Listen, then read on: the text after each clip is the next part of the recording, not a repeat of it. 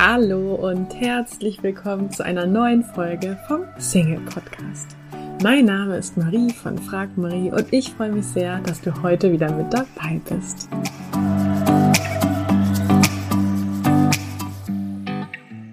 Heute wartet wieder ein Interview voller Inspiration auf dich. Ich habe mit Frau Herz gesprochen, die du vielleicht von ihrem gleichnamigen Podcast kennst. Ähm, Im richtigen Leben sozusagen heißt sie Alexandra Richter-Voite. Sie ist Autorin, Mentorin, Ausdruckstherapeutin und vieles mehr. Und ja, wir sprechen heute über das Thema gescheiterte Beziehungen. Wer schuld ist an gescheiterten Beziehungen? Wir sprechen über Selbstliebe, über Heldin sein und vieles, vieles mehr. Und ja, was ich an dem Interview besonders inspirierend fand, ist, dass die Frau Herz wirklich sehr, sehr offen und authentisch ähm, von ihren persönlichen Themen erzählt und teilt und ja, ich wünsche dir jetzt ganz viel Freude und Inspiration mit dem Interview. Hallo und herzlich willkommen, Alex. Ich darf ja Alex sagen, ne? Weil du hast ja, ja Alexandra Richter-Beute. Schon mal die erste Frage. Warum Doppelname? Ganz schwierig. Ähm, ich habe irgendwie gedacht, boah, wenn ich irgendwie mal, also ich bin noch verheiratet, wir sind aber schon vier Jahre getrennt und äh, die Scheidung steht jetzt auch demnächst mal vor der Tür. Und zwar das irgendwie nicht so wichtig, weil das einfach alles entspannt zwischen uns ist. Und ich konnte mich damals wirklich nicht entscheiden und dachte, ich will meinen Mädchenname nicht abgeben, mi, mi, mi. Und der verbindet mich mit meinen Eltern und überhaupt. Und ähm, dann dachte ich irgendwie, ja, aber so ein Name, den jeder schreiben kann, wäre halt irgendwie auch ganz cool. Und ähm, dann kam es zum Doppelnamen. Und wann immer mich jetzt als Hochzeitsfotograf Fotografin ja meine Brautpaare immer fragen, Alex, was würdest du irgendwie anders machen? Sage ich, ey, kein Doppelnamen mehr. Das, das ist echt anstrengend. Vor allem, wenn er so lang ist. Mein Name ist so lang, auf, mein, auf meinen ganzen Bankkarten und Kreditkarten brauche ich zwei Zeilen. Ja, weil du noch ähm, weitere Vornamen hast dann, oder? Nee, nur Alexandra Richter wollte. Aber schon, schon lang genug. Zwei Zeilen. Magst du uns einmal so in dein ähm, Momentum holen? Also was bewegt dich gerade? Wie, wo sitzt du örtlich? Wie können wir uns das vorstellen? Wir hören dich ja nur. Ich bin in der Mitte von Franken zu Hause. Ich wohne zwischen Nürnberg und ähm, Bamberg in einem ganz schönen Örtchen, äh, Städtchen namens Vorheim. Es ist das Tor zur fränkischen Schweiz. Ich liebe das hier zu wohnen, weil ich einfach total naturverbunden bin, mega schnell irgendwie in die Natur kann, ich aber auch super schnell in der Stadt bin. Ich wohne hier auch so in so einer kleinen Stadt, das auch super cool ist. Ähm, ja, aktuell, ich finde es ganz cool, dass du nach aktuell fragst, weil oft heißt es ja meistens so, Menschen, was hast du so gemacht in deinem Leben? Und da denke ich immer, ach, wo fange ich an, wo höre ich auf? Ähm, Moment, genau.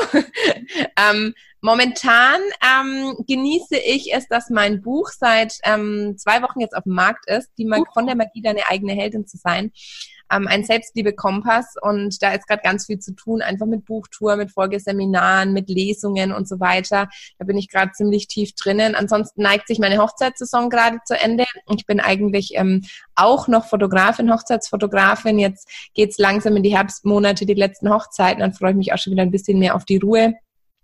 Ja, mein Selbstliebe-Podcast ähm, ist auch immer so ein Thema, was ich gerade recht viel bespiele und ähm, habe mich gerade mehr einfach auch mit den Themen so Selbstliebe im Ausdruck, Ausdruckstanz, Bewegung und so, das treibt mich gerade so umher. Ich bin gerade dabei, äh, mein erstes Selbstliebe- und Yoga-Retreat in Holland vorzubereiten und spinne mir gerade irgendwie so zusammen, Mensch, was für Seminare kann man denn irgendwie noch so brauchen? Ich bin nämlich irgendwie jemand, ich habe nicht so einen Plan, wo ich immer sage, Mensch, irgendwie das und das und das ist wichtig, sondern ich sehe was oder erlebe irgendwas und denke, boah, geil, und da, da braucht man jetzt irgendwie ein Seminar. So wie geil wäre das mal mit vielen Menschen so zu tanzen oder wie geil wäre das mal, das mit einer Gruppe zu machen und dann entsteht immer irgendwie spontan so ein Seminar.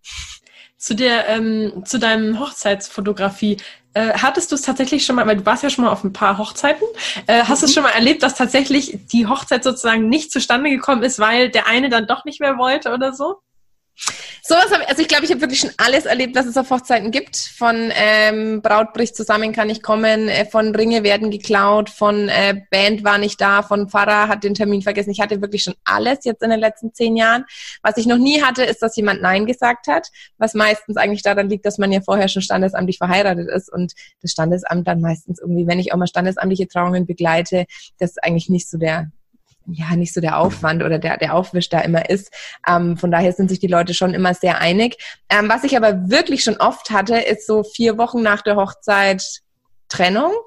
also was heißt oft, zwei, dreimal. Und was ich, vorgekommen, genau. Kommt schon mal vor und mein Hardcore war aber vor ein paar Jahren am Mittwoch angerufen und gesagt, Alex, wir heiraten am Samstag nicht und uns geht sowas von gut mit dieser Entscheidung. Wir sind einfach nur glücklich, weil wir wollen uns einfach beide trennen. Und ich dachte mir so, geil, dass es einfach der Mittwoch ist. Der Mittwoch davor und nicht der Mittwoch danach. Ja, danke für den Einblick. Das klingt direkt wie so eine Reality-Soap eigentlich, ne? So eigentlich müsste man echt was. Ein, Zeiten. ja, ich, ich, ich höre öfter mal, Alex, du müsstest ein zweites Buch schreiben über deine ganzen Hochzeitsgeschichten. Also ich hatte da echt schon alles. Alles. Cool. Dann lass uns doch mal über dein ähm, erstes Buch sprechen, also das, was gerade rausgekommen ist. Ähm, war ja bestimmt auch so eine emotionale Reise für dich, oder? So ein Buch zu schreiben, macht man nicht an einem Wochenende, vermute ich. Ja, ich, ich glaube ich glaub auch. Also Respekt an die, die es irgendwie schaffen. Ich habe dafür immerhin äh, über zwei Wochen gebraucht. ähm, nee, bei mir war es so, dass ich mein Leben lang schon immer gesagt habe, irgendwann werde ich mal ein Buch schreiben. Ich will mal ein Buch schreiben. Ich wusste nicht über was, ich wusste nicht, wie es heißen soll. Ich habe mir immer vorgestellt, irgendwann schreibe ich mal ein Buch.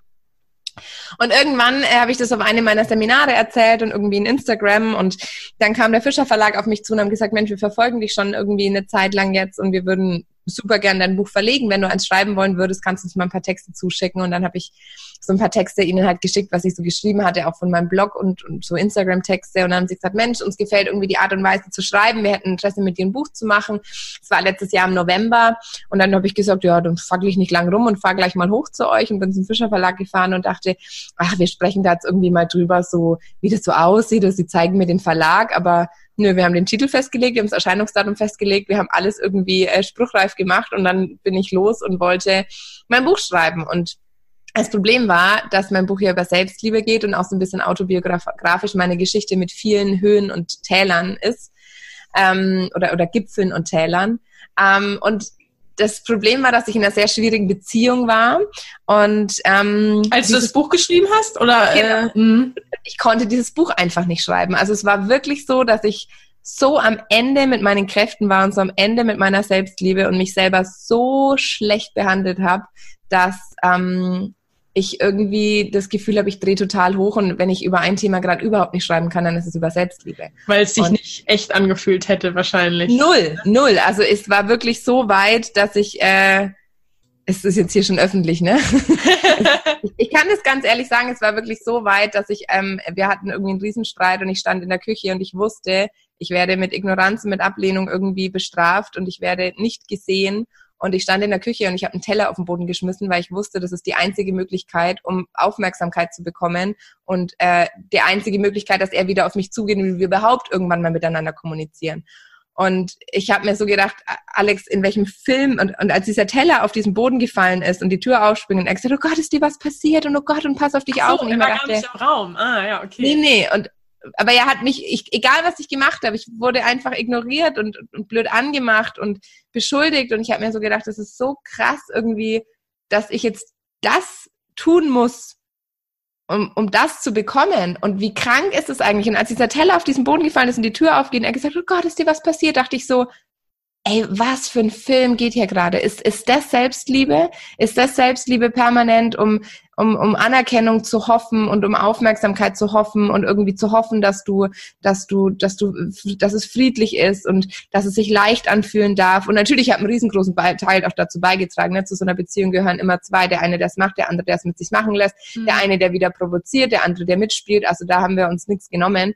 Aber es war halt schon, von den höchsten Hochs in die tiefsten Tiefen. Und ich habe irgendwann so schon auch gemerkt, ich brauche dieses Drama irgendwo in mir. Ne? So ein Drama hat ja auch immer so eine ganz dynamische Energie und du musst dich immer wieder erobern und du musst interessant bleiben und das ist irgendwie geheimnisvoll und das ist, das ist dunkel und irgendwie auch diese, diese Dunkelheit hat ja so seinen Reiz.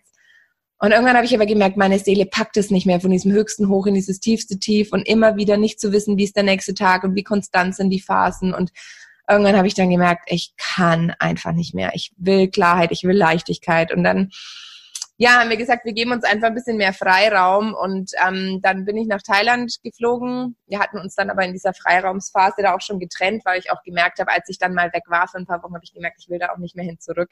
Weil es dir dann ähm, besser ging oder? Ähm ja, ich, ich habe einfach gemerkt, ich bin wieder so in meinem vollen Potenzial und ich glaube, das, was passiert oder was ähm, in Beziehungen oft passiert, ist, dass wir einen Anteil von uns selbst verstecken müssen. Also wir dürfen irgendeinen Teil von uns nicht zeigen. Und diesen Teil, den wir immer wieder wegdrücken müssen, bei mir war das diese starke, selbstbewusste, taffe Alex. Ähm, ich habe da sehr, sehr, sehr viel in meiner Beziehung nachgeholt an Sanftheit, an an Zerbrechlichkeit, an beschützt werden. Also es war für meinen Prozess ganz, ganz, ganz wichtig. Aber ich habe so gemerkt, ich bin immer so diese Kleine und ich werde auch immer so, ich bin immer die kleine Süße und werde immer von dem großen, dominanten Mann beschützt. Und irgendwann habe ich gemerkt, nee, ich bin eigentlich auch groß und dominant und ich schreibe verdammt nochmal gerade ein Buch und ich bin einfach eine erfolgreiche Geschäftsfrau, eine meiner Rollen. Und ich bin aber auch einfach eine unabhängige, starke, selbstbewusste Frau. Und ich habe gemerkt, so ich kann diesen Teil nicht so ausleben, weil sich natürlich der andere dann auch so ein bisschen bedroht davon fühlt. Und wenn die eine voll in ihre Power geht und der andere ist dann auch mega in seiner Dominanz, dann eckt man halt vollkommen an. Also musste ich immer wieder in meine kleine Frau-Rolle gehen und ne, damit irgendwie das Gefälle wieder nicht so groß war. Und das ist schon sehr, sehr kompliziert einfach. Ähm, in vielen Beziehungen bestimmt. Und als ich dann wieder so Zeit für mich alleine hatte, war es plötzlich so, dass ich dachte, krass, dieser starke Anteil kommt halt gerade voll raus. Und irgendwie, wir haben eine Firma gegründet im Winter und haben irgendwie das super viel gearbeitet. Wir haben irgendwie renoviert. Ich war super viel mit Freunden unterwegs und ich dachte mir, boah, hier bin ich einfach wieder. Hier bin ich mit allen Facetten. Und ähm, ich möchte einfach nicht mehr zurück, wo ich meine Stärke verstecken muss. Und oder meine Stärke, weil sie vielleicht jemand anderen auch bedroht. Und dann war das so die Phase, dass ich gedacht habe, okay, wir trennen uns und es ist auch alles im, Guten auch gegangen. Wir sind auch gut miteinander. Wir wussten beide, es war einfach zu intensiv, auch einfach für uns und wir sind mit jemand anderem bestimmt, bestimmt glücklicher. Und dann bin ich nach Thailand geflogen und habe gedacht, so, und jetzt, ich muss dieses Buch schreiben. Ich kann das nicht irgendwie in meiner unrenovierten Wohnung oder uneingerichteten Wohnung daheim schreiben. Ich brauche Platz und bin in den Robinson Club nach Thailand geflogen. Ich würde niemals Cluburlaub machen. Ich bin immer so ein Rumreiser und ständig was Neues erleben. Aber ich wusste, ey, wenn ich nur alle drei Nächte in einer anderen Unterkunft schlafe oder irgendwo eine Rundreise mache. Ich schreibe alles, aber kein Buch. Mhm. Und dann habe ich da mir so voll den Selbstliebetrip gegönnt und hier mit morgens Yoga und Pilates und dann irgendwie gesund essen und ein bisschen schwimmen, ein bisschen Strand, ein bisschen schreiben, wieder ein bisschen irgendwie Achtsamkeitstraining und Sport und habe noch nie so viel Sport gemacht wie in dem Urlaub und ähm, dann ist das Buch irgendwie so entstanden und das war schon irgendwie echt ein Prozess, auch für mich. Ne? Ich hatte viel zu verarbeiten, wieder zurück irgendwie meine Stärke, Beziehung, erste eigene Wohnung, das erste Mal wirklich alleine gewohnt. Ich hatte vorher immer mit Freundinnen oder Partnern zusammen gewohnt. Und dann kam ich schon irgendwie so, dass ich so gemerkt habe, dieses Buch wird echt so ein Herzensprojekt. Es geht so um alles. Es geht vom von Tod und Verlust und über Depression und meine Panikattacken, die ich früher hatte, über die Selbstsicherheit finden, in Beziehungen wieder in Frage stellen, im Business verwirklichen können, in Weiblichkeit leben, aber dann auch mal wieder aussortieren und irgendwie leicht werden, Minimalismus, Social Media, alles, was mich so beschäftigt hat, ist in dieses Buch mit reingekommen. Und dann wurde eben so ein interaktives Buch draus, wo man auch so, wo ich dann Fragen einfach auch gestellt habe. Es ist viel Platz drin, um Fragen zu beantworten. Es sind viel so Übungen drinnen, auch so Alltagstipps, die man gleich einsetzen kann, äh, umsetzen kann. Und dann habe ich mich eben noch spontan entschieden, das ganze Buch selber zu layouten, mit tausend ah. Bildern, mit Grafiken. Und habe das dann in zwei Wochen irgendwie auch noch durchgezogen. Und ähm, jetzt ist es da. Und jetzt ist es auf dem Markt. Und so viele Menschen lesen es und kaufen es und sind begeistert und ich habe es halt immer noch nicht umrissen. Ne? Also ich habe jetzt auch gesagt, ich muss jetzt mal im Buchladen gehen und muss mal gucken, dass da wirklich mein Buch liegt. Weil bei mir liegt es halt hier so am Schreibtisch und ich krieg so Nachrichten, oh, dein Buch ist so toll. Aber ich habe es halt echt noch nicht so selber gemerkt. Ja, das heißt, das ist noch nicht so. Waren jetzt ganz schön viele Themen in einem, ne? ja, cool. Das heißt, es ist, es ist da.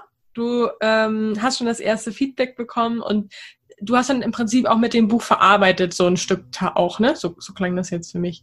Genau, also ich habe schon viel verarbeitet. Ich habe meinen Papa ähm, mit, ein, mit 22 Jahren beim Sterben begleitet und habe sehr viele verschiedene Prozesse in meinem Leben auch durch, mit selber körperlich echt krank sein und Panikattacken und Klinikaufenthalten und einfach war sehr, sehr, hatte sehr schwierige Phasen auch in meinem Leben und habe da in dem Buch irgendwie so alles verarbeitet, glaube ich, auch nochmal so neu einsortiert, aber einfach so gesagt, was hat mir in welchem Standpunkt geholfen, weil ich glaube, dass wir alle irgendwie permanent Dinge bewerten. Wir bewerten alles, was wir sehen und was wir erleben, aber am meisten bewerten wir halt auch uns selber und unsere eigenen Gefühle. Und gerade nach so einem Ding wie irgendwie man verliert halt einen Elternteil, ist es halt einfach wichtig zu sagen, hey, alles, was du fühlst, ist gerade richtig. Und es ist super egal, ob du, ich weiß noch, ich war, glaube ich, eine Woche nach dem Tod von meinem Papa in, im Einkaufszentrum ge gestanden und habe mir irgendwie ein Kleid für die Beerdigung gekauft und habe mir irgendwie gedacht, Alex, du kannst doch nicht shoppen gehen, ey, dein Papa ist gestorben. Oder ich habe irgendwie gelacht über irgendwas und dachte, du kannst doch nicht lachen, dein Papa ist gestorben. Und dann dachte ich irgendwie, ja, aber weinen tust du auch nicht, dann, dann, dann trauerst du nicht richtig. Und bis ich mal verstanden habe, dass meine Trauer sich halt ganz anders zeigt und dass Trauer super viele verschiedene Facetten hat und äh, dass wenn ich die ganzen Nächte durcharbeite und die Musik höre, die uns miteinander verbunden hat, ist es auch Trauer. Und Schmerz muss ich nicht immer über Tränen zeigen. Das hat schon viel, viel einfach mit mir gemacht. Und ich glaube, dass es ganz vielen Menschen eben so geht, dass sie denken, das, was ich tue, ist nicht normal oder das, was ich fühle, ist nicht richtig oder entspricht nicht der Norm. Und dieses Buch lädt so ein bisschen dazu ein, zu sagen, hey, das ist so wie du bist, bist du cool und du musst einfach nur gut mit dir sein und dich nicht permanent selber verurteilen. Dann ist es eigentlich auch für dein Außen einfacher, dich anzunehmen. Das heißt, ein Buch macht gute Gefühle. Ja, ich hoffe. cool. Mir auf jeden Fall. Ich lese es gerade das erste Mal selber ich bin ja so eine Knalltüte. Der Fischer Verlag hat dann irgendwann im, Mai, März so gesagt oder im April, ja, jetzt ist es so fertig. Ich habe jetzt nochmal die Woche Zeit, es durchzulesen und ich habe angefangen, es zu lesen und habe mir gedacht, nee. Nee, ich habe das Buch vor vier Monaten geschrieben, das ist jetzt durch. Wenn ich jetzt anfange, da was zu ändern und hier was zu ändern und da was zu ändern, ich bin zweimal durchgegangen mit meiner Lektorin, habe noch Sachen vertieft und rausgeschmissen und geändert. Aber jetzt nochmal das Buch zu lesen, ey, da würde ich wahrscheinlich wieder alles ändern. Das macht jetzt auch keinen Sinn. Von daher ich hatte jetzt auch ein bisschen den Tief die letzten Wochen. Das Leben geht ja immer so in Wellenbewegungen. Und gestern lag ich so im Bett und habe ich mir gedacht, ganz schön intelligent, was die da schreibt. Das müsstest du auch mal wieder in dein Leben integrieren. ja, was machst du denn, wenn du merkst, äh, also was machst du persönlich, wenn du merkst, so, ey, ich bin hier gerade im Tief und irgendwie, es fühlt sich gerade nicht gut an? Also mein Problem ist, dass ich permanent mich dann ähm, so, ich, ich fall dann in so eine ganz komische Energie, so ein, alle anderen müssen doch jetzt gut zu mir sein und warum sind alle so unfair zu mir und ich habe das doch gar nicht verdient und bitte, bitte irgendwie seid ehrlich zu mir und bitte erklärt mir irgendwie, was los ist und versucht dann immer sehr irgendwie in dieses diese Harmonie und warum können wir uns nicht alle wertschätzen, auch wenn wir unseren Wert gerade nicht mehr erkennen und versucht dann immer zum Gerechtigkeitssinn, der da einfach ganz groß ist und denkt dann, oh, ich will doch Menschen, die ehrlich zu mir sind. Also ich bin jemand, der ich leide sehr in Beziehungen, also gerade so Business oder Freundschaft oder Liebesbeziehung, Familie, das ist so, wenn da irgendwie ein Ungleichgewicht ist, es frisst mich innerlich auf. Und ich versuche aber einfach trotzdem auch gut zu mir zu sein und mir dann einfach auch Zeit zu geben, um zu weinen und mich hinzusetzen und mich irgendwie dann selber so ein bisschen einfach auch zu halten. Ich gerade schon gesagt, bei mir läuft gerade den ganzen Tag so Spa, Wellness, Musik. Irgendwie ich stehe morgens schon auf, mache mein Handy einfach gar nicht an, also lasse den Flugmodus drin und irgendwie dann husche ich hier so durch die Wohnung und den ganzen Tag fühle ich mich wie in so einem thailändischen Spa. und überall plätschert das Wasser und so und dann mache ich mir einen Tee und dann bin ich einfach richtig gut zu mir und dann, dann tanze ich und dann gehe ich spazieren und dann mache ich irgendwie Wusel den ganzen Tag in der Wohnung rum. Ähm, ich glaube, das ist auch was, was, was mir gerade ganz gut hilft. Ich bin jetzt ja gerade erst mit meinem Freund zusammengezogen. Und gestern habe ich so irgendwie so drüber gesprochen, was mich so als Person ausmacht. Und dann sagt er, na, du bist halt immer am Rödeln. Und dann denke ich, ja stimmt, ich bin irgendwie echt so, so ein Rödler. Ne? Ich, ich muss jetzt gerade überall gucken, die Dinge brauchen einen neuen Ort, seien meine Dinge, kommen jetzt zusammen, was behalten wir, was, was, was lassen wir los, wo findet was seinen neuen Platz. Wir haben viel mehr Zimmer, wir haben viel mehr Raum, wir haben natürlich jetzt viel mehr Dinge auch zusammen. Und das ist, glaube ich, auch das, was von Zeit zu Zeit immer wieder auch in uns einfach entsteht. Dieses, welche Anteile und Werte von mir möchte ich mehr mit Lebendigkeit füllen, welche möchte ich vielleicht aber auch eher wieder gerade los loslassen, was übernehme ich aus den Beziehungen meiner Eltern oder aus Freundschaften, was tut mir auch nicht gut, welche Sache muss ich in mir einen neuen Platz geben, wo räume ich die hin und ich weiß gar nicht, das, viele würden vielleicht sagen, es ist so ein Frühjahrsputz, aber bei mir ist es eigentlich immer so beim Übergang zwischen Sommer und Herbst. Geil. Ich finde es ja total cool, dass du über alle Themen auch in der Öffentlichkeit total offen sprichst. Ähm, war das schon immer so oder ähm, hast du erst hast du dich da erst ähm, hinentwickelt? Klingt jetzt ein bisschen so, als ob das jetzt also für jeden erstrebenswert wäre, aber so, also würde mich jetzt einfach mal interessieren, ob es so von deiner Natur der Sache ist oder sehr gute Frage. Also ich bin schon immer ein sehr offener Mensch, der über sehr viel spricht. Also ich habe jetzt nicht irgendwie einen Berg voller Geheimnisse, die ich nur mit mir selber rumtrage. Ähm, ich hab, bin schon jemand, ich bin, wenn man mich so trifft, sehr, sehr offen und auch direkt und spreche auch Themen an, die irgendwie manchmal halt schwierig sind oder wo Menschen nicht so gern drüber sprechen. Ich glaube, das liegt aber auch daran, dadurch, dass ich mein Leben einfach sehr selbstbestimmt führe und jeden Tag halt das mache, worauf ich Lust habe, was nicht immer nur schön und leicht und wunderbar ist, sondern manchmal auch sehr schwierig ist, wenn man einfach so den Fokus auf vielen verschiedenen Dingen hat und viele Dinge gleichzeitig kann. Und irgendwie, ich habe ja auch mehrere Schwerpunkte im Business und mache dann nebenbei noch einen Umzug und noch Hochzeitshochsaison und schreibe noch ein Buch. Und das ist manchmal auch sehr, sehr anstrengend, einfach seinen Fokus auf so viele verschiedene Bereiche zu zerteilen. Also manchmal würde ich mir auch wünschen, ich gehe morgens in die Arbeit und abends heim. Ähm, aber dadurch, dass ich natürlich so lebe und das natürlich auch sehr viel auch zeige, ähm, konfrontiert man oder ich die Menschen ja immer wieder mit ihrer eigenen Unzufriedenheit, ne? Dieses, oh, jetzt ist sie schon wieder auf Reisen, jetzt hat die ein Buch geschrieben, warum die und ich, nicht ich. Und ich habe das am Anfang sehr, sehr, sehr zurückgehalten. Ich erinnere mich noch an meinen ersten Klinikaufenthalt in der psychosomatischen Klinik, da habe ich gesagt, ich bin auf einer Kur wegen meinem Bandscheibenvorfall und habe das alles noch so ein bisschen mehr versteckt. Ähm, und irgendwann dann habe ich aber schon so gemerkt, krass, eigentlich geht's allen Menschen gleich und wir alle machen uns die gleichen Gedanken. Und als ich dann mit der Ausbildung zur kreativen Tanz- und Ausdruckstherapeutin angefangen habe, habe ich so gemerkt, nee, ich möchte eigentlich genau diese Dinge in den Mittelpunkt stellen, weil für mich war es so erleichternd, dass ich Menschen gefunden habe, die offen drüber sprechen. Ja. Und dann war es einfach auch so, dass ich gedacht habe, vielleicht könnte ich auch der Mensch für jemand anderen sein, der über die Dinge spricht, von denen man denkt, man ist immer alleine. Ja, richtig cool. Ähm, Du hast ja äh, gesagt, dass du jetzt, du hast ja jetzt gerade schon von zwei gescheiterten Beziehungen in der Vergangenheit äh, gesprochen.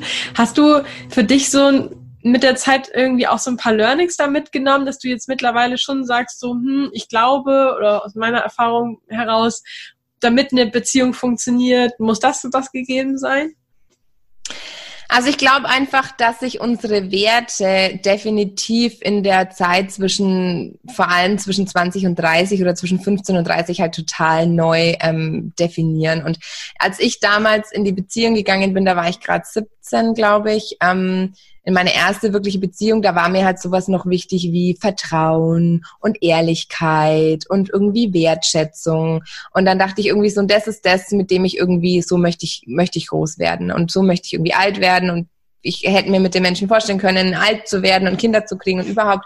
Und irgendwann habe ich dann schon auch so gemerkt, Mensch, es ist mein allererster Freund. Es ist die erste und einzige Beziehung, die ich habe, die ich hatte. Wir sind jetzt fast zehn Jahre zusammen und ich merke irgendwie, mich treibt es woanders hin. Und ich habe aber gemerkt, da wo es mich hintreibt, da treibt es ihn nicht hin. Und während der eine vielleicht mehr auf, für den einen heißt halt Vertrauen, irgendwie ein Haus bauen und Kinder kriegen und für den anderen heißt halt Vertrauen, ein Jahr lang alleine auf Weltreise zu gehen und sicher zu sein, dass der andere halt trotzdem noch da ist. Und ich habe irgendwann gemerkt, dass sich so meine Werte so auch ein bisschen mehr verändert haben in Richtung, ich, ich will einfach einen Partner, der offen ist, wo ich auch sage, Mensch, ich habe hier gerade eine abgefahrene Idee, ach, ich komme mit. Oder ich sage, Mensch, Persönlichkeitsentwicklung, ich will auf das Seminar und dann kommt nicht, äh, was ist denn das für ESO-Eulen oder für Gurus, da will ich nicht hin, die machen Hirnwäsche, sondern ach, ich schaue mal mit hin und ich kann ja nachher noch sagen, ob es mir getaugt hat oder nicht. Mhm irgendwann habe ich gemerkt, dass einfach auch Offenheit im, im Bezug auf Sexualität mir ganz, ganz wichtig ist, einfach sich immer wieder weiterzuentwickeln, offen zu kommunizieren, offen über die Bedürfnisse auch zu sprechen. Mir war es wichtig, ähm, Humor, Humor war was, das habe ich immer vollkommen außer Acht gelassen. Ich habe nicht gewusst, wie wichtig das ist, mit einem Menschen auch zusammen zu lachen. Und ich finde es gar nicht so verwerflich, mehrere Partner zu haben. Und mein Lebensziel war es nicht, mit 16 die Liebe meines Lebens zu finden und mit 80 miteinander einzuschlafen, ähm, ich sage das auch immer zu meinem Freund jetzt. Also klar will ich mit diesen Menschen jetzt Familie und, und, und gemeinsam alt werden und ich kann mir vorstellen, das ist es und ich bin angekommen. Aber wenn ich jetzt in zehn Jahren an dem Punkt stehe, wo er irgendwie zum, keine Ahnung, alkoholabhängigen Dauerchiller, Arbeitslosen, keine Ahnung, daheim geworden ist und mich irgendwie schlägt und schlecht behandelt. Also sorry, wenn ich da nicht gehen würde, dann wäre ich blöd. Von daher, ähm, ich finde, man hat in der Beziehung schon eine gewisse Verpflichtung, natürlich auch für den anderen in schlechten Zeiten auch da zu sein. Nur ich glaube, dass dieser Grad da sehr, sehr schmal ist zwischen ich opfer mich für den anderen auf und stelle mein Leben und meine Selbstliebe komplett in den Keller ähm, und ich gebe dem anderen Aufmerksamkeit, damit wir uns auch zusammen entwickeln können. Ich glaube aber, dass zu einer, dass einfach das, was ich gerade gesagt habe, dass sich die Werte halt auch verändern. Ne? Und gerade ist es für mich halt unfassbar wichtig, einen Menschen zu haben, der offen ist, der spontan ist, der begeisterungsfähig ist. Ähm, vorher war ich in der Beziehung, da war eher ganz, ganz viel Routine war wichtig, Abläufe in einem Tag, viele der Tag hatte immer so die gleichen Inhaltspunkte.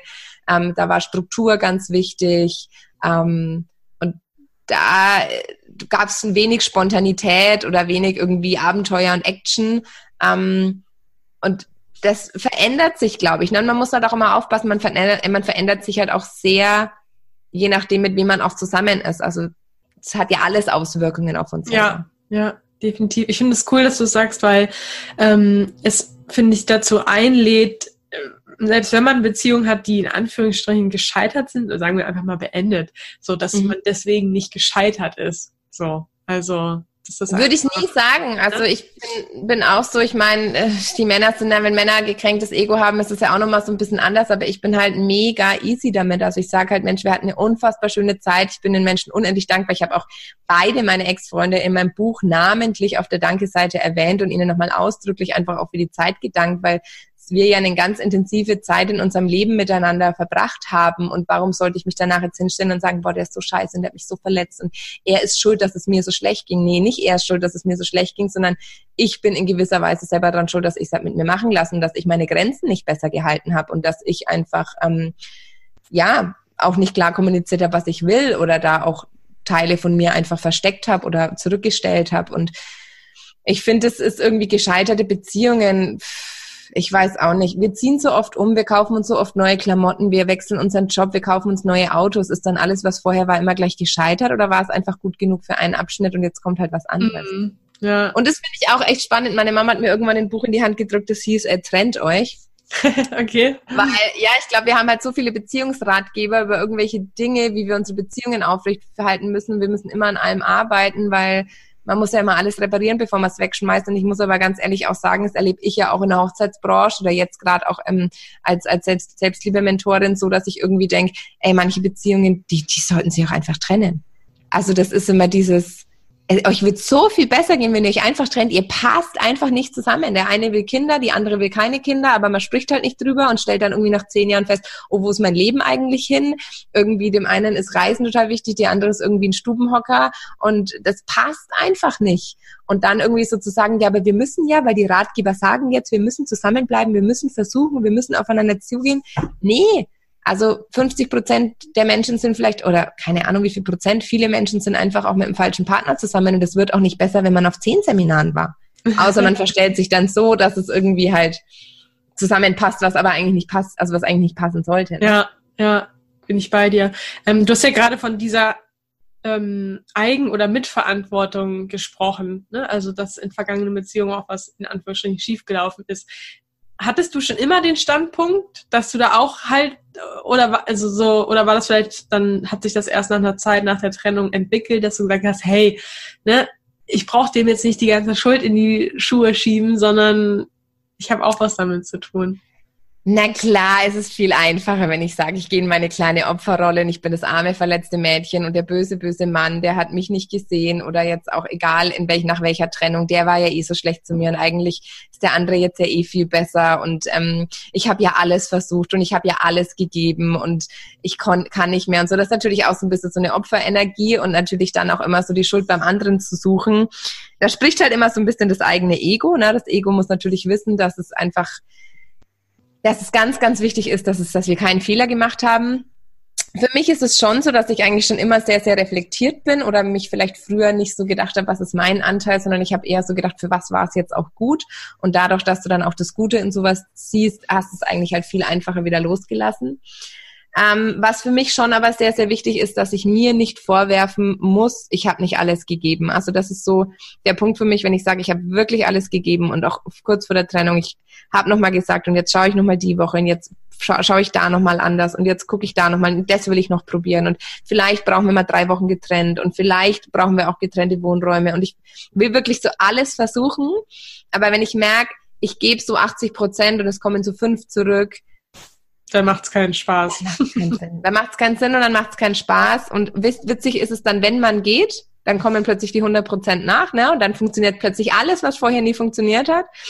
Und ähm, das ist dann schon auch nochmal so fürs Ego, dass du dir so denkst, warum jetzt? Ne? Also ist ja ganz oft so, dass irgendwie das Problem in der Beziehung ist, ja, du hast keinen Bock mehr feiern zu gehen, du hockst irgendwie nur daheim und dann plötzlich trennt man sich und dann geht der Partner, der nie feiern war, plötzlich nur noch tanzen und ist nur noch unterwegs und du denkst dir so ernsthaft, das war alles, was ich mir von dir gewünscht habe.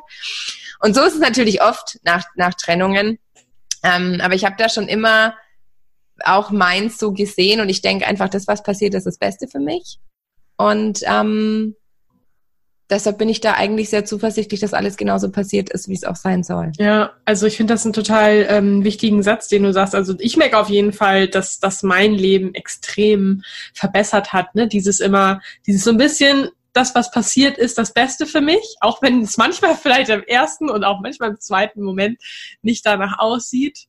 Und ähm, was du ja auch ein paar Sätze davor gesagt hast, ne, dass, ähm, dass es einfach ähm, ja, viel besser geht, wenn man auch immer schaut, okay, was ist jetzt das Positive daran? Ne? Ich glaube, dass einem in der Situation, wenn du in der Scheiße steckst, wenn dann einer kommt und sagt, ja, vertrau aufs Leben, es wird das Beste für dich, kann ich, boah, Schnauze, ey, das kann ich überhaupt gar nicht ertragen. Mhm. Aber ich glaube, dass es eben genau darum geht, dass du oft erst im Nachhinein eigentlich weißt, warum es wirklich gut für dich war. Oder dass du im Nachhinein eigentlich erst merkst, Mensch, aus der Sache habe ich jetzt wirklich auch was lernen können. Und das ist so dieses, in dem Moment, in dem es wehtut und in dem natürlich auch dein, dein Kopf vielleicht so ein bisschen verstanden hat, dass es nicht das Richtige ist und das Loslassen auch richtig war, dann kommt halt irgendwann dein Herz. Und dein Herz sagt dann, hey, es tut weh. Und dein Kopf sagt, ja, aber wir haben es doch schon verarbeitet. Und dein Herz sagt, ja, aber es tut halt jetzt auch erst weh. Und ich habe es oft gehabt, habt in den letzten Wochen, dass ich aufgewacht bin und ganz viel von meiner alten Beziehung verarbeitet habe und mir gedacht habe, boah, krass, ey, da sind schon einige Sachen gelaufen, von denen ich merke, dass es, dass ich jetzt erst das Gefühl dazu kriege, weil du einfach vielleicht in irgendeiner Zeit zwischendrin auch in so ein bisschen in so einem Überlebensmechanismus bist oder auch so denkst, boah, das muss ich jetzt, da muss ich jetzt einfach durch. Und oft hat einfach der Kopf Sachen schon verstanden und verarbeitet, was das Herz aber noch nicht weiß. Und ähm, das ist, glaube ich, ganz, ganz oft so und braucht einfach dann auch Zeit, bis sich das wieder so aufeinander angleicht. Ja, definitiv. Ähm, du hast dich ja sehr viel mit Selbstliebe beschäftigt. Gibt es so einen Selbstliebe, ich sage jetzt mal Tipp in Anführungsstrichen, bei dem du sagst, den müsste man viel häufiger hören. Da wird viel zu wenig irgendwie drüber gesprochen und oder den hättest du selber gerne mal damals irgendwo gehört oder gelesen. Also bei mir gibt's da ganz viele Sachen, ähm, so wirklich so Tools, die wo man jetzt sagen kann, Mensch, nach dem Podcast stehe ich irgendwie auf und das mache ich, ist für mich halt definitiv seine eigenen Bilder an die Wand zu hängen. Also ich lebe halt hier wirklich in einem, in einem Museum meines eigenen Lebens. Ich laufe irgendwie nur die Treppe runter und sehe meine schönsten Momente an der Wand. Ich habe gerade auch jetzt erst im Badezimmer, ich mache immer Selfies mit Freunden, egal mit wem wir unterwegs sind, ich mache immer mit jedem, mit dem wir unterwegs sind, ein Selfie. Entwickle die am Ende des Monats, wir kleben die so auf die Badezimmertür bei uns, dass da einfach alle Freunde auch verewigt sind und wenn du dann irgendwie mal scheiße drauf bist und dann gehst du irgendwie kurz auf Toilette und denkst so, ah ja, stimmt, Mensch, das war ja und das war ja. Und eigentlich habe ich total, oft fühlt man sich alleine und dann sieht man wieder, ich habe ja eigentlich so viele Menschen um mich rum, die auch für mich da sind und ich habe ganz viele Zitate und Sprüche an der Wand. Wir haben hier auf, äh, ich glaube, äh, sieben oder acht Spiegel überall. Ich brauche überall Spiegel. Ich will mich permanent anschauen und vielleicht hilft es dem einen oder anderen auch, sich vielleicht auch nach dem Podcast einfach mal fünf Minuten vor den Spiegel zu setzen, einfach mal reinzuschauen und zu sagen, wer, wer ist da eigentlich? Wie, wie sehe ich eigentlich aus? Wann habe ich mir das letzte Mal selber mal fünf Minuten in die Augen geschaut und mich selber mal angeschaut? Und vielleicht wundere ich mich immer, dass andere mich nicht richtig sehen oder mich in meiner Vielschichtigkeit nicht sehen. Aber nimmst du dir eigentlich Zeit, dich auch selber anzuschauen? Das sind schon so Dinge, wo ich sage, da kannst du mit Selbstliebe ist das so trainierbar, ja, sich selber als Handy-Hintergrund zu, zu haben. Es ist voll eingebildet und es geht gar nicht. Aber ganz ehrlich, jedes Mal, wenn ich mein Handy in die Hand nehme, denke ich mir, boah, geiles Bild, boah, toll schaue ich aus, boah, schön. Eigentlich, oder, oder ich schaue halt selber in mein lachendes Gesicht und denke mir, geil, das war voll der schöne Moment in meinem Leben. Und ähm, das sind einfach so, so kleine Tipps, die ich in meinem Buch eben auch ganz viel gesch geschrieben habe, wo du so sagen kannst, Mensch, jetzt habe ich gerade mal wieder irgendwie Not am Mann und da gibt's aber zwei Dinge, die kann ich gleich tun, weil Selbstliebe geht nicht in acht Wochen und Selbstliebe geht nicht in einem halben Jahr und all diese Ratgeber mit mehr Selbstliebe in zehn Schritten, das ist ja alles auch nur so ein bisschen oberflächlich, weil es ist ja alles im Kopf. Es geht ja alles immer nur im Kopf. Und ich finde einfach ganz wichtig, dieses, diese Erfahrungen auch körperlich zu machen, also das in deinem Körper auch zu verankern. Und deshalb eben auch meine Ausbildung dazu zur Körpertherapeutin, dass ich einfach so merke, du kannst all das Wissen, das kriegst du heutzutage aus Büchern, aus Google, du, alles Wissen der Welt steht dir zur Verfügung, aber das körperlich in deinem eigenen System zu erfahren und zu verankern, ist halt schon nochmal was anderes. Ja. Ähm, du hast ja in deinem Buchtitel auch das Wort Heldin mit drinne. Magst du noch mal kurz so ein bisschen erläutern, was ist für dich eine Heldin und hat jeder das Potenzial, eine Heldin oder ein Held zu sein? Ich glaube, jeder von uns hat das Potenzial, eigener Held zu sein. Ich fand den Titel ganz schön. Wir hatten am Anfang gedacht, das heißt von der Sehnsucht, deine eigene Heldin zu sein. Und dann haben wir aber gedacht, Sehnsucht ist so ein bisschen negativ ja eigentlich und Magie ist eigentlich so viel schöner. Ähm, ich finde, es hat wirklich was Magisches, deine eigene Heldin zu sein. Für mich ist ein, ein Held oder eine Heldin jemand, ähm, der sich definitiv mit seiner eigenen Geschichte identifiziert. Also ich finde, das die tapferste und, und schönste Sache, die wir in unserem Leben tun können, ist unsere eigene, unsere Entscheidungen, unsere Vergangenheit, unsere Dinge einfach auch anzunehmen und zu sagen, Mensch, ich, ich identifiziere mich mit meiner Geschichte und ich bin nicht mehr, dass ich mich selber bewerte, boah, da hast du den verlassen oder hast die Beziehung ist gescheitert oder das hast du verbockt oder äh, gerade auch bei mir ne, mit den vielen Krankheiten, so dass ich irgendwie so gedacht habe, boah, ich war so dumm, dass ich so eine Essstörung hatte. Und jetzt denke ich so, nee, ist ein Teil meiner Geschichte und wie geil, dass meine Seele diesen Weg als Notlösung gewählt hat, weil wie hätte ich mich sonst regulieren und kontrollieren können, wenn ich mit diesem Symptom und ähm, da so mit sich selber einfach gut zu sein, ist ähm, definitiv heldenhaft. Und ich finde halt, wenn man sein Leuchten dann so in die Welt trägt, dass man auch andere damit ansteckt, dann bist du halt eine wirkliche Heldin. Ich meine,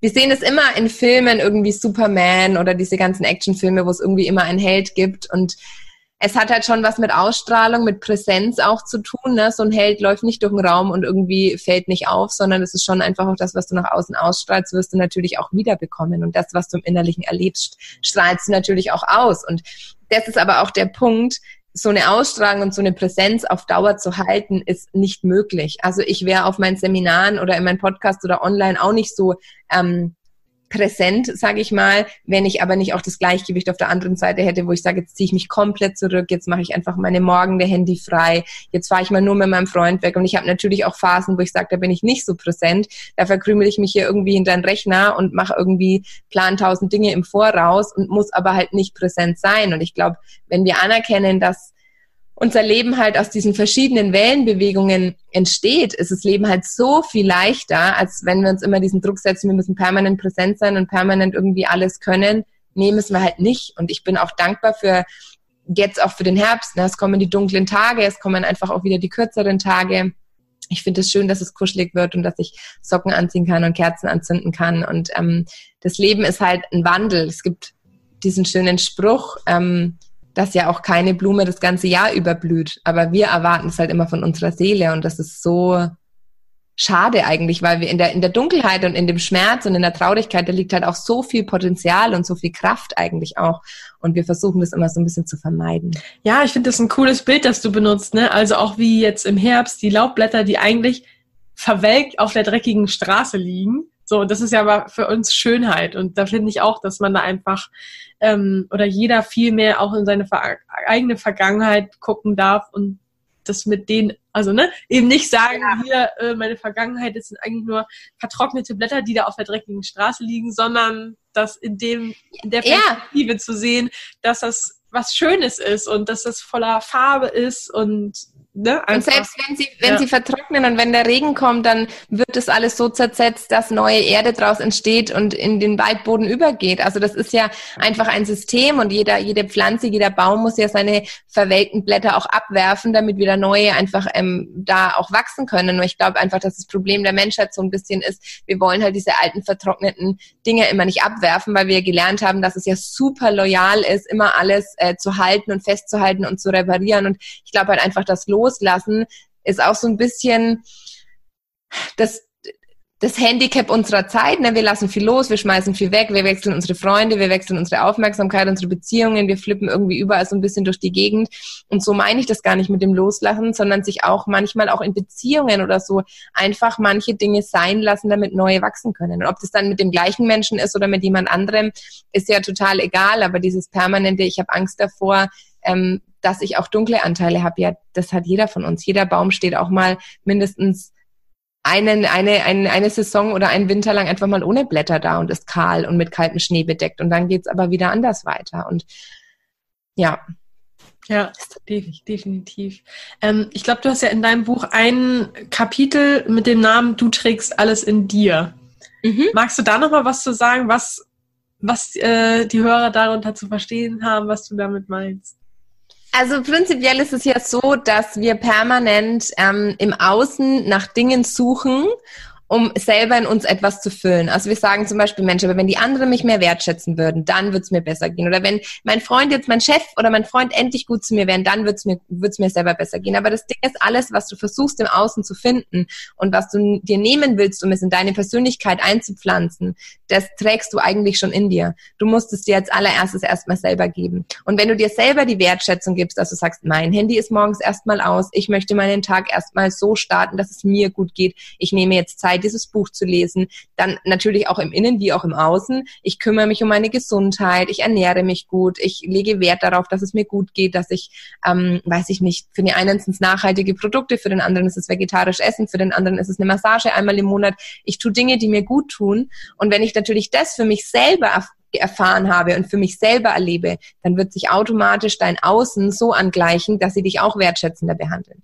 Und das ist halt genauso das, das was ich meine. Ich erlebe das oft. Ähm, auf Hochzeiten, wenn ich irgendwie in die Kirche komme und da sehe ich dann das erste Mal die Gesellschaft und da sitzen 100 Leute. Ich sag mal, es gibt immer zwei oder drei, die fallen halt auf. Oder wo du merkst, ah, nicht so, die ist hübsch, sondern es ist immer so der erste Eindruck, die ist hübsch oder der ist hübsch, aber dahinter ist eigentlich, boah krass, der hat eine Ausstrahlung. Was strahlt diese Person aus? Der hat auf mich jetzt die Wirkung, dass er total gefestigt im Leben steht und dass er ähm, irgendwie selbstsicher ist und ein warmherziger Mensch ist. Und dann denke ich, naja gut, das würde er jetzt nicht ausstrahlen, weil jemand ihm gesagt hat, dass er so ist, sondern das ist ja was, was er erstmal selber erfahren muss und selber auch leben muss, um das nach außen zu transportieren.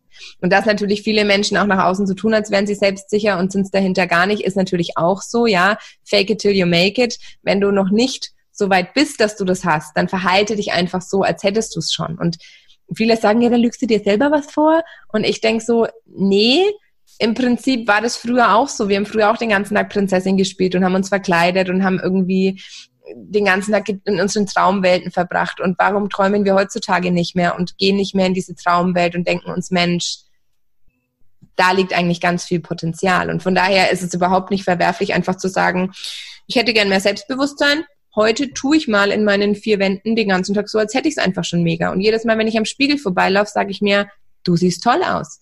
Und jedes Mal irgendwie, wenn ich mich dusche oder mir die Haare wasche oder mich eincreme, dann verwende ich halt mal meine Fingerspitzen und bin mal ganz sanft zu mir, anstatt irgendwie die Bodylotion da schnell reinzuprügeln.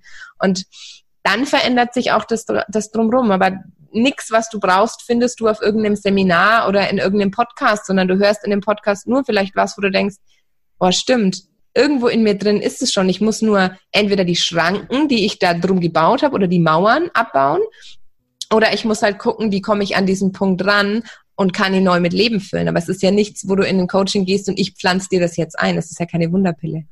Ja, ja. Und ähm, ein anderes Kapitel trägt ja auch bei dir den Namen Schöpfer des, eigenes, des eigenen Lebens werden. Magst du da auch noch mal was zu sagen? Ähm, ich habe irgendwann mal in einem Podcast gehört, ähm, es ging über das Erwachsenwerden und ich habe mich ganz oft gefragt, bin ich erwachsen? Ist man jemals erwachsen? Was bedeutet eigentlich erwachsen sein? Und irgendwann hat sich das mal so zusammengesetzt aus mehreren Interviews und ich dachte so, erwachsen zu sein bedeutet Schöpfer deines eigenen Lebens zu sein. Du bist dein eigener Glückesschmied, deine Eltern sind nicht mehr dafür verantwortlich, was du für Dinge tust, ähm, was du machst, ähm, welche Ausbildungen du machst, welche Abschlüsse du machst, was du für Klamotten trägst, wer dich wann wohin fährt. Ähm, und ich kann mich halt noch super gut an die Zeit erinnern, in der es aber so war. So, ich will zu einer Freundin fahren, meine Mama muss mich fahren oder ich muss mit dem Bus fahren, aber es regnet. Oh, kann mein Papa mich abholen? Wie ist jetzt das? Habe ich genug Geld, um das zu machen? Ich schreibe morgen eine Schulaufgabe, meine Mama erlaubt mir das nicht. Und wir waren halt immer sehr fremdgesteuert. Und dann plötzlich sind wir irgendwie volljährig und leben unser eigenes Leben, aber treffen irgendwie permanent Entscheidungen, die eigentlich gar nicht gut für uns sind, sondern die wir nur tre treffen, weil andere Leute uns einreden, dass sie gut für uns sind. Ja, wir machen irgendwie eine Ausbildung, anstatt die Weltreise zu machen. Wir suchen uns irgendeinen Job auf Sicherheit, obwohl wir eigentlich gern was Kreatives machen würden. Wir würden gern für eine gemeinnützige Organisation arbeiten, aber wissen irgendwie nicht, ob das okay ist und wirklich so mal zu sagen, Mensch, ich mache das für mich, ich bin Schöpfer meines Lebens und ich bin jetzt auch dafür verantwortlich für die Dinge, die ich tue und die ich mache. Das erkennen wir halt einfach viel, viel, viel zu spät. Und in dem Kapitel geht es so ein bisschen um das Erwachsenwerden und um das, das Wertschätzen der kleinen Dinge. Und ey, ich bin eine unabhängige Frau mit emotional auch immer wieder heftigen Schwankungen. Also es ist ja nicht so, dass ich immer nur sage, bei mir läuft alles super perfekt, aber egal wie erfolgreich ich bin oder egal was alles passiert. Ich setze mich jeden Morgen oder immer, wenn ich wegfahre, in mein Auto und sag danke, liebes Auto, dass du mich so sicher von A nach B bringst. Und ich kann mich noch so genau an die Zeit erinnern, wo ich mich nicht einfach in ein Auto setzen konnte und losfahren konnte. Und ich glaube halt diese Wertschätzung für die kleinen Dinge, gerade wenn man sich nochmal so seinen Weg des Erwachsenwerdens auch anschauen, ähm, das ist so, man ist dann 18 und dann ist das wie so ein Off-Schalter. Aber eigentlich ist es so geil zu sagen, weißt du was, es ist 23 Uhr und ich habe scheiße nochmal einfach Hunger. Ich mache mir die Pizza jetzt und ich lasse meinen Teller einfach stehen und ich räume ihn morgen weg. Und so dieses, dieses Kind sein. Das ist übrigens auch was, was mir super wichtig ist und warum ich, glaube ich, mit meinem jetzigen Freund auch so glücklich bin. Ich liebe es halt, wenn man, wenn man noch so Kind ist, ne? Also wenn man einfach noch so sich über so Kleinigkeiten so freuen kann und rumalbern kann und das gibt einem sehr viel mehr Selbstliebe und sehr viel mehr Lebensfreude einfach auch. Ja, das stimmt. Ähm, wie schaffst du es, weil du hast ja immer ganz viele Themen, ne? Also du schreibst ein Buch und dann ähm, bist du Hochzeitfotografin. Also du bist ja wirklich so ein Tausendsasser, kann man ja fast sagen. Wie schaffst du es, Prioritäten zu setzen? Und dann gar nicht. Danke für ja. diese ehrliche Antwort. also es ist wirklich, das ist so ein bisschen auch mein Fokus. Ich merke auch gerade, dass ich auch an dem Punkt stehe, wo ich auch sage, Mensch, ich möchte jetzt auch mal wieder so intensiver daran arbeiten, dass ich abbeginne jetzt auch mit, mit einem Mentoring. Ich finde, man muss immer wieder auch Geld und Zeit in sich selber investieren. Ne? Ich investiere dann auch immer wieder höhere Beträge in meine Weiterbildung und äh, merke gerade, Mensch, so Fokus, das ist wirklich was, woran ich arbeiten muss, wobei sich mein Fokus eigentlich super äh, von alleine finden würde, wenn ich eigentlich mal lernen würde, Nein zu sagen. Aber ich bin dann halt nebenbei auch noch Medien Mediengestalterin und dann bin ich halt auch noch Fotografin und dann habe ich halt auch noch einen Podcast und dann sagt halt irgendjemand aus der Schule früher, Mensch, kannst du meine Hochzeit fotografieren? Und dann denke ich, ach ja, Beziehung ist mir ja so wichtig und mache ich und ich mache euch einen tollen Preis und dann denke ich, warum eigentlich? Also was kriege ich eigentlich dafür? Oder irgendwie ein Freund von meiner Mama braucht dann irgendwie ein Logo und ich denke, ach ja, ich kann es ja schnell machen, weil du hast meiner Mama auch mal was Gutes getan. Und so ist halt so dieses, ja, ich bin immer gewilligt, anderen Menschen auch Geld für ihre Dienstleistung zu zahlen, aber versuche dann halt selber irgendwie so zu denken, nee, und das ist jetzt hier schon okay und na, und ich glaube, wenn ich damals sagen würde, hey, pass auf, du kannst gern vorbeikommen, das kostet einfach auch, meine Arbeit ist einfach auch was wert und ich brauche dann einen gewissen finanziellen Energieausgleich, ähm, dann würde sich mein Fokus schon ganz anders sortieren. Aber prinzipiell ist es so, ich stehe morgens auf und sag mir nach, was ist mir heute? Und wenn mir halt nicht danach ist, irgendwie die Hochzeit vom letzten Wochenende zu bearbeiten, dann mache ich es halt eine Woche später. Und wenn mir aber halt total irgendwie danach ist, jetzt Podcast aufzunehmen, dann nehme ich halt auch einfach mal fünf Podcasts am Stück auf. Also ich glaube, es wäre für mich nichts schlimmer, als zu sagen, von neun bis zehn hast du Bildbearbeitung, dann hast du Thema Podcast, dann machst du deine Mails oder würde ich eingehen.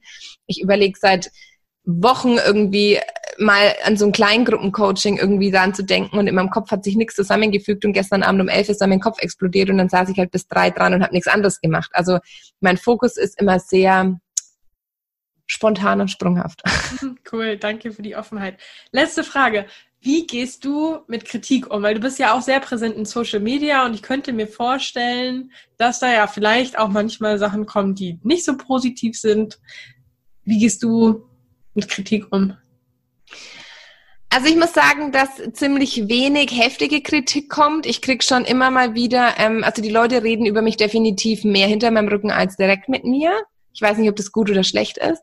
Ähm, manchmal kommt einfach so Kritik, wo ich mir denke, ernsthaft. Also neulich habe ich irgendwie hier, so ich meine, wir leben ja schon am Dorf, und ich bin bunter Hund hier. Und dann hat mir so, äh, war, ich war bei, bei der Massage und dann hat mir die Physiotherapeutin so gesagt, ja, es war ja neulich schon jemand hier, mit der ihrer Tochter warst du ja in der Schule. Und die hat jetzt gesagt, du machst Workshops, aber du hast ja damals die Schule abgebrochen, darfst du das überhaupt? Und dann denke ich so, ja, ich habe ein Workshop-Zertifikat gemacht an der VHS oder was willst du jetzt von mir hören? Und das ist ja schon übertrieben. Und dann denke ich so, ja, lass die Leute reden ähm, ich spreche über sehr viel sensible Themen auch. Ne? Ich habe jetzt gerade sehr viel über Gebärmutterhalskrebs gesprochen, über Selbstbefriedigung, über irgendwie heiraten und Trennung, über Tod, über Trauer. Das sind natürlich so Themen, wo die Leute irgendwie schon denken, oh Gott, was tut sie da? Ähm, für mich ist es eigentlich ganz normal. Ähm, und ich bekomme relativ wenig Kritik jetzt dann wirklich an meiner Person. Ich nehme Kritik, wenn dann aber schon auch zu Herzen. Also oftmals kriege ich dann eine E-Mail, boah, du bist jetzt total unglaubwürdig. Und dann denke ich, oh, warum? Ich will doch, dass mich alle mögen. Und dann nehme ich es mir total zu Herzen, aber dann tanze ich es mir halt abends auch wieder weg. Ähm, ich bin in meinen Freundschaften und Beziehungen sehr, sehr an Kritik interessiert. Also ich finde Kritik unglaublich gut. Oder ich nenne es immer Feedback. Kritik klingt, klingt immer schon so negativ, weil eine, wir haben eine gute Kritik bekommen. Das ist komisch. ja, ja, ich habe ich hab auch mit Kritik auf jeden Fall, hat das für mich so einen negativen Touch. Ja, und ich hole mir halt auch gern Feedback. Ne? Also wenn ich auch merke, zwischen einer Person und mir läuft es gerade nicht so gut, dann sage ich, du kann ich dich mal kurz um Feedback fragen. Wie hast du das Gefühl? Wo stehen wir denn gerade? Wie ist es denn für dich? Und versuche dann mal vorher einfach die Dinge schon so aus dem Weg äh, zu gehen. Ähm, aber ich bin sehr leicht kränkbar auch. Ähm, und ja, ich glaube, es gibt nur wenige Punkte, an denen man mich wirklich erwischen kann, wo ich dann denke, boah, krass. Also früher war es für mich die Hölle, wenn zu mir jemand gesagt hat, ich bin dick. Da habe ich mir gedacht, ey, ich, ich raste irgendwie aus und das geht gar nicht und wie kann man nur und überhaupt. Und jetzt denke ich mir so, ganz ehrlich, also pff, was soll das? Also was, was erzählst du eigentlich da gerade über dich selber und vielleicht gar nicht über mich? Weil jede Kritik, die natürlich irgendwie nach außen kommt, also im Körperbild war ich früher sehr, sehr kränkbar, oh, deine Brust ist ja auch zu klein oder so. Das war schon, das denken sie immer so witzig, wenn man mich nicht sieht, ne? wahrscheinlich irgendwie also ich bin, habe eigentlich eine normale Figur. Ähm, und da war es schon so, dass ich da halt sehr, sehr kränkbar bin. Aber jetzt denke ich mir, das meiste, was die Leute eigentlich erzählen, erzählen sie über sich selber und nicht über mich. Ja. ja. Und ich versuche es schon sehr von mir. Ich versuche mal diesen, diesen, diesen Grad zu finden. Ich sage nicht, boah, das sind nur deine Gedanken und das hat gar nichts mit mir zu tun, weil an jeder Kritik ist auch ein Fünkchen Wahrheit. Also da ist einfach was dran, egal das jetzt meine Wahrheit oder die von meinem Gegenüber ist. Und ich ziehe mich dann immer gern zurück, denk mal drüber nach, reflektiere so ein bisschen und dann melde ich mich nochmal und sage, Mensch, stimmt, nehme ich mir schon zu Herzen. Und ich antworte auch wirklich auf jede Kritik-Mail. Außer mhm. sie ist jetzt unter der Gürtellinie. Mhm. Ja. Mir schon Zeit. Cool. Vielen, vielen Dank für deine Offenheit. Ich finde auf jeden Fall, ähm, du machst einen, also du bist echt Mrs. Authentisch für mich. positiven Sinne. Ähm, zum Abschluss ich habe mich jetzt selber auch ein bisschen erschrocken, wie offen ich hier gesprochen habe, muss ich sagen. ähm, ja, zum Abschluss frage ich immer die Interviewgäste, ob sie irgendwie ein Zitat oder ein Spruch oder ein Motto haben, das sie in ihrem Leben begleitet. Ich sehe bei dir im Hintergrund, sehen jetzt die Hörer nicht, da steht ein Spruch. Ich weiß nicht, ob es der ist oder du kannst es natürlich auch einen anderen nennen. Ich kann, ich, what you allow is what you will continue.